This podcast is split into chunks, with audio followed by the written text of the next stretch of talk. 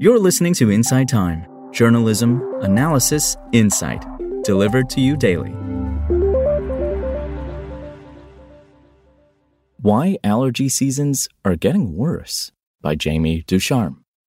If you've been itchy, congested, and sneezy for months, you're not alone. This year's spring allergy season started early, broke pollen count records in some parts of the country, and is still going strong in many areas. Unfortunately, this year is unlikely to be a fluke. While pollen counts vary from year to year, recent trends suggest allergy seasons are, in general, getting longer and worse, says Dr. Christine Vonage Charoenkarn, an assistant professor at Emory University School of Medicine who specializes in allergies and immunology. Patients started filling her office early this year, around the beginning of March, and, she says, the trend will most likely continue. Here's why and how to prepare yourself for future intense allergy seasons. Why allergy seasons are getting worse. Climate change plays a big part. We've known for a long time that higher carbon dioxide levels and turning up the temperature on plants in very controlled environments makes them produce a lot more pollen and start that pollen season earlier, says William Anderegg, an associate professor in the School of Biological Sciences at the University of Utah, who researches how climate change affects nature. Now, that's happening at scale. Anderegg's research suggests that from 1990 to 2018, North American pollen concentrations rose by about 20%, with allergy season starting about 20 days earlier and dragging on more than an extra week by the end of that time period. The effect is happening across the U.S., but parts of the Southeast and Midwest are particular hotspots, he says. Climate change isn't something in distant decades or other countries. It's with us here in every breath we take in the spring, Anderegg says. How bad allergy seasons affect your health. Bad allergy seasons lead to bad allergy symptoms itchy eyes, congestion, sneezing, fatigue, rashes, and so on. In addition to being unpleasant, these symptoms can make it hard to sleep and may negatively affect work or school performance, says Dr. Michelle Pham, an allergist and immunologist at UCSF Health. If allergies linger and remain untreated, they can also contribute to complications, says Dr. Caroline Sokol, a physician in Massachusetts General Hospital's Allergy and Clinical Immunology Unit. The longer you have uncontrolled inflammation, the more likely you are to have side effects, Sokol says. For example, when you're chronically congested, fluid and mucus can't drain properly. If a virus or bacteria gets into that fluid, it can lead to a sinus or ear infection. With viruses like COVID 19, influenza, RSV, and others spreading widely this year, doctors have seen an uptick in ear infections among both kids and adults, well and good reports. Persistent inflammation in the sinuses and nose can also increase your risk of contracting other respiratory infections, Pham says. Allergens like dust and pollen can also exacerbate asthma symptoms such as wheezing and coughing, Pham says. While most people manage their asthma without serious issues, asthma attacks can be severe or even fatal in rare cases if not treated properly. Allergy triggered asthma attacks may require more intensive treatments, such as steroidal medications or hospitalization, Vonage Charoenkarn says. How to handle worsening allergy seasons. Get ready to medicate. People who maybe were able to get away with not treating anything or taking one week of an antihistamine are now going to be stuck with a few weeks or months of medications, Sokol predicts. Vonage Charoenkarn suggests planning ahead now for the fall allergy season and for next year's spring season, as she's seen an increase in patients who need prolonged treatment to keep up with the worsening pollen seasons. If you're prone to fall allergies, start taking medications in August to ward off symptoms before they start, she recommends. For the spring, start proactively treating around Valentine's Day. If you started once you're symptomatic, we're a little behind the eight ball, she says. Prevention is always easier. If you're already symptomatic, you may need something stronger than an oral drug. Pham says you're likely to see better results with targeted therapies applied directly to the area that's bothering you, such as a nasal spray, eye drops, inhaler, or skin cream, depending on your specific symptoms. If your symptoms are really bothersome, you may want to see a doctor who can prescribe stronger medication or assess whether something else is going on. Some people with allergy like symptoms actually have non allergic rhinitis, a condition that can be triggered by changes in weather or irritants in the air, Sokol says. If you have allergies that aren't responding to standard medications, you may be a candidate for immunotherapy or allergy shots. Patients undergoing this treatment receive numerous injections that contain small amounts of their allergen, and the goal is for them to become desensitized to it over time. Immunotherapy is the only thing that changes your immune response to allergens, Pham says. She's already seen an uptick in the number of patients starting new immunotherapy regimens, a trend that she says is likely to continue as allergy seasons continue to worsen. This company could be crucial to Biden's EV charger agenda by Alejandro de la Garza. In the wake of federal mandates to phase out gasoline powered cars, fast chargers for electric vehicles, EVs, are quickly becoming some of the most crucial infrastructure for the U.S. transition away from fossil fuels. And one of the most important manufacturers in that space is an Australian company that few people outside the world of clean tech have heard of. Tritium, a publicly held company based in Brisbane, has about 6,000 fast chargers deployed in the U.S., according to the company's data. That's less than Tesla, the 500 pound gorilla in the EV charging world, which has a network of nearly 7,000 fast chargers around the country and a factory in Buffalo, New York, to keep churning out more. But while Tesla recently started opening a few of its chargers to all EV owners and plans to make thousands more universally usable by the end of 2024, most Tesla chargers still only work for the company's own vehicles. That leaves Tritium holding about 30% of the US market for universal EV chargers, the largest share of any company. It also has the largest US based factory capacity to build those universal chargers, which will be crucial to picking up lucrative contracts as part of a new $5 billion federal push to build out EV fast chargers. That effort, introduced under the 2021 bipartisan infrastructure law, stipulates that the federally funded fast chargers must be assembled in the United States. Tritium's chargers are largely marketed under other brand names, a fact that likely accounts for some of the charging giants' lack of name recognition. When companies like Shell and ChargePoint build fast charging infrastructure, they often buy their chargers from Tritium. Tritium's branding is often visible on the upper part of these charging units. Are you familiar with Intel Inside? Says Mike Calise, president of the company's Americas division. Wear Tritium on top. Some of the most ballyhooed new ballyhooed new pushes into EV charging in recent months have relied on tritium equipment. Tritium is supplying equipment for BP's push into electric vehicle charging, which involves BP building out airport fast charger hubs for car rental giant Hertz's transition into electric vehicles. Tritium is also the manufacturer behind rideshare company Revel's ambitions to build out more than 160 fast charger stalls in New York City by the end of 2023. The charger company has also developed close ties to the Biden administration. Calise says the company was involved in drafting Transportation Department charger standards after the passage of the infrastructure law in November 2021, which included the $5 billion program for fast charging along highways known as the National Electric Vehicle Infrastructure NEVI formula program.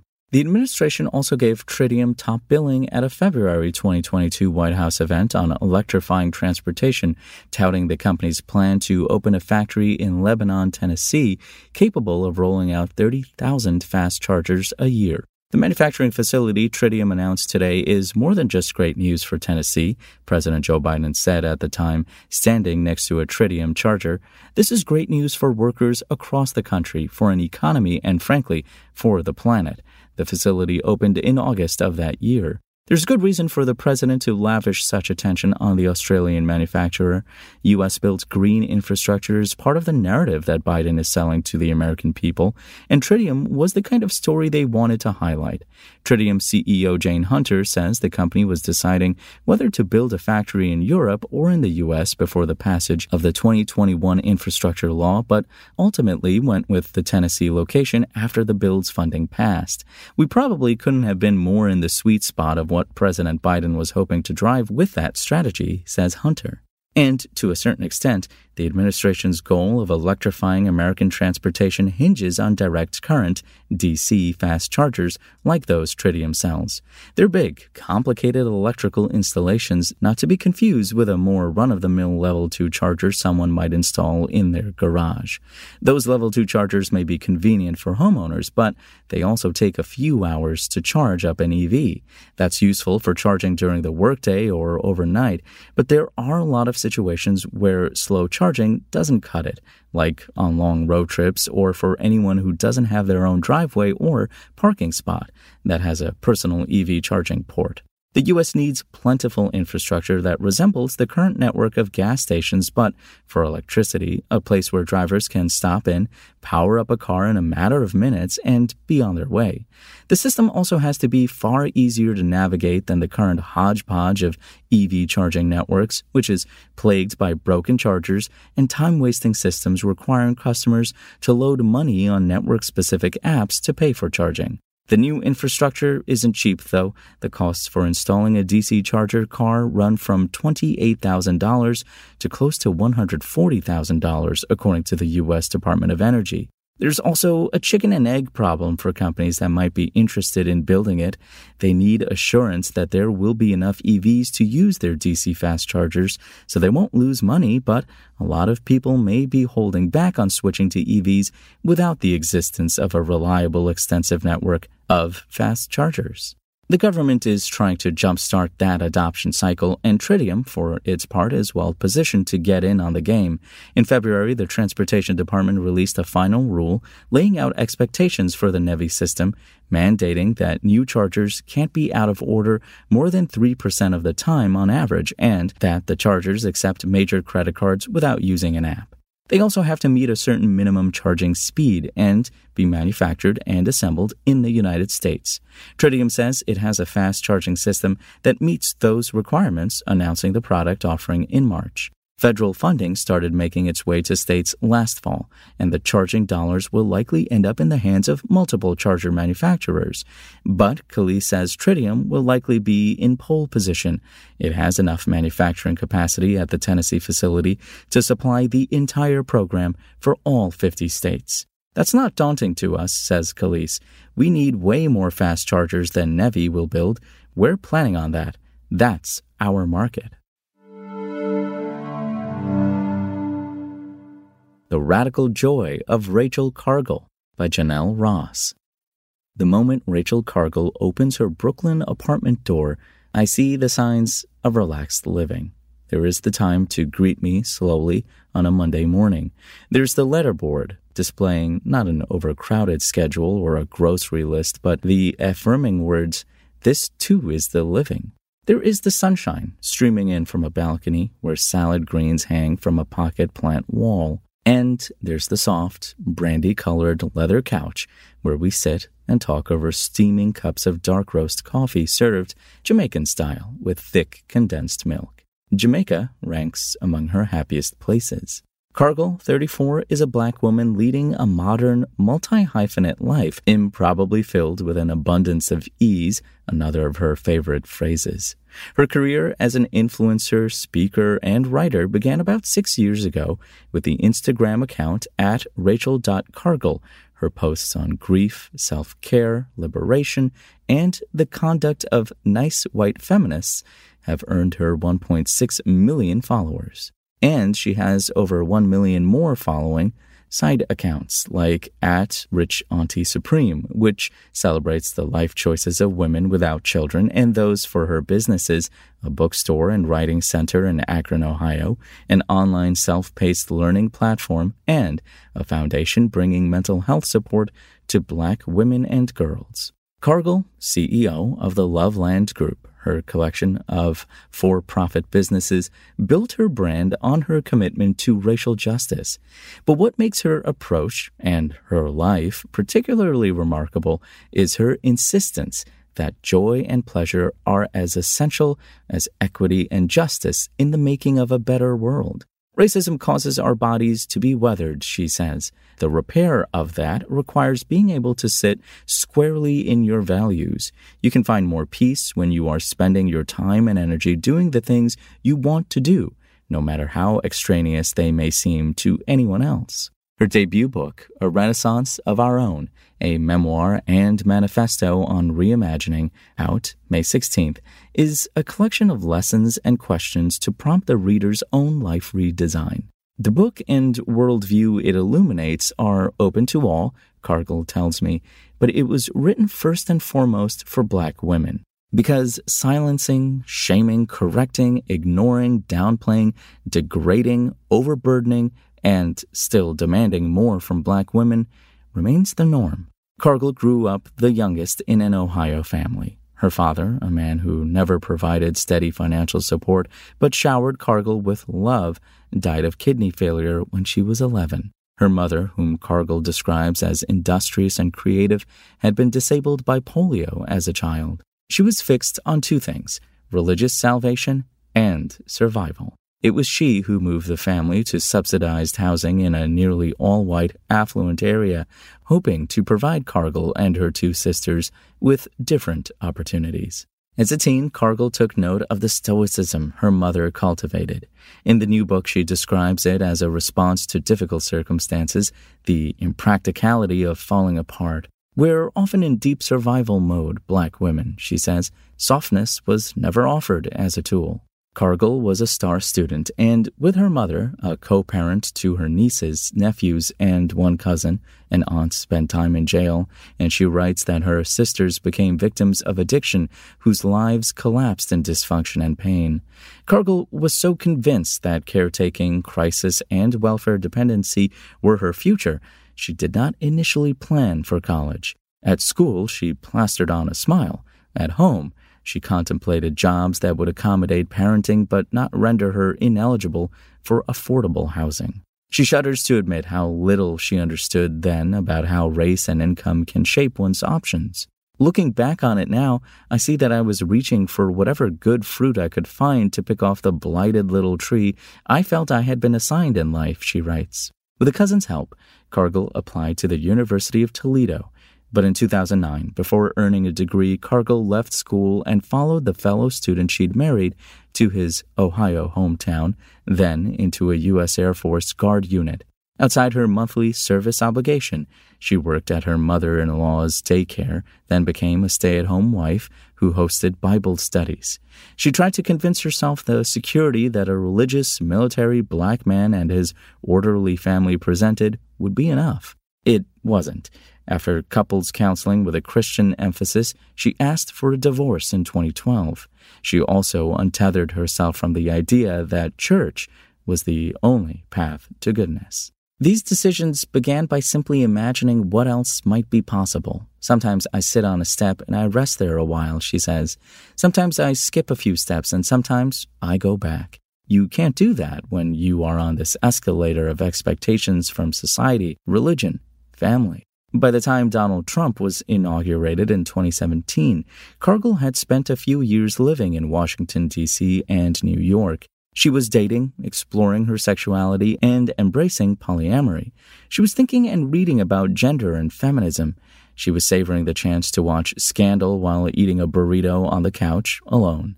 She'd bought into the ideal of the girl boss, women who seemed always in possession of copious glitter, Cargle writes in a Renaissance, and to conflate business success, or aspiring to it, with gains for all women. As thousands converged on Washington and other cities for the Women's March, a photo emerged of Cargle and her friend Dana Sukow, who is white, each raising a fist in protest. People online compared the picture to the iconic 1971 image of white feminist Gloria Steinem and black child care activist Dorothy Pitman Hughes, who together spoke about the importance of support for both the women's and black liberation movements. When the 2017 image reached at Afropunk, an Instagram account with mostly black followers, the response was quite different. How, many commenters wondered, could Cargle find communion in that crowd of overwhelmingly white women when nearly half of white women, 47%, had voted for Trump? Her answer? She still isn't sure. She hadn't learned much in school about Ida B. Wells, Mary Church Terrell, Anna Julia Cooper, or other black women activists, people also hardly mentioned in the feminist texts she'd read as an adult. Only now she was learning white feminism had a track record of sidelining everyone else. So she educated herself, taking her evolving thoughts to social media, her honesty about her need to learn and her obligation to bring accountability to her feminist work boosted her profile. Her following grew exponentially, also becoming far more diverse. What she was writing on social media led to speaking engagements where she was frank about the work that white feminism needs to do on itself and how her loyalties lie with those who have been most excluded and oppressed. That mission led her, eventually, to create the Loveland Foundation. The foundation began with an idea Cargle had in 2018 while briefly continuing college at Columbia University. There, she had access to affordable individual therapy for the first time. It helped her heal, and she wanted to improve access for others. To celebrate her birthday in 2018, she launched a GoFundMe and, within months, raised over $250,000. Now an official nonprofit, the Loveland Foundation offers training to therapists of color as well as free mental health care. It provided 602 black women and girls with 74,424 hours of free therapy last year. Cargle hopes in the future to offer financial support to therapists and to create policy changes to boost diversity in the field. One major roadblock the large number of unpaid training hours required to become licensed, which vary from state to state. In 2021, just 19% of the nation's psychology workforce were people of color, and 5% of those were black, per the American Psychological Association.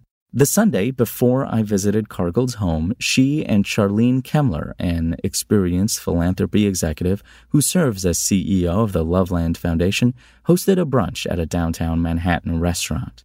There, they shared their own experiences with healing with a table of about 20 influencer guests. Kemmler's story, her family staged an intervention because she started therapy after her father's death, set off knowing laughter and similar testimonials. Despite the diversity of their backgrounds and experiences as black and Afro Latino women, many around the table expressed that family distrust for mental health care was a common challenge. Cargle has a way of bringing whimsy to the most serious of purposes.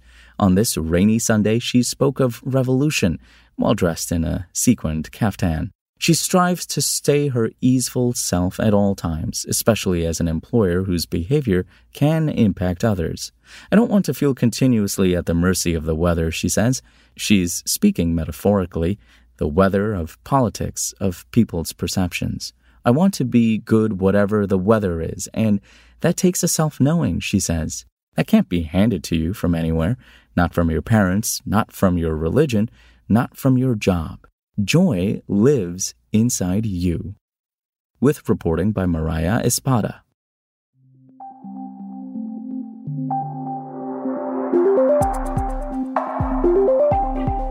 Thanks for listening to Time bringing newsworthy stories to you since 1923. Check out Time.com for more award winning journalism.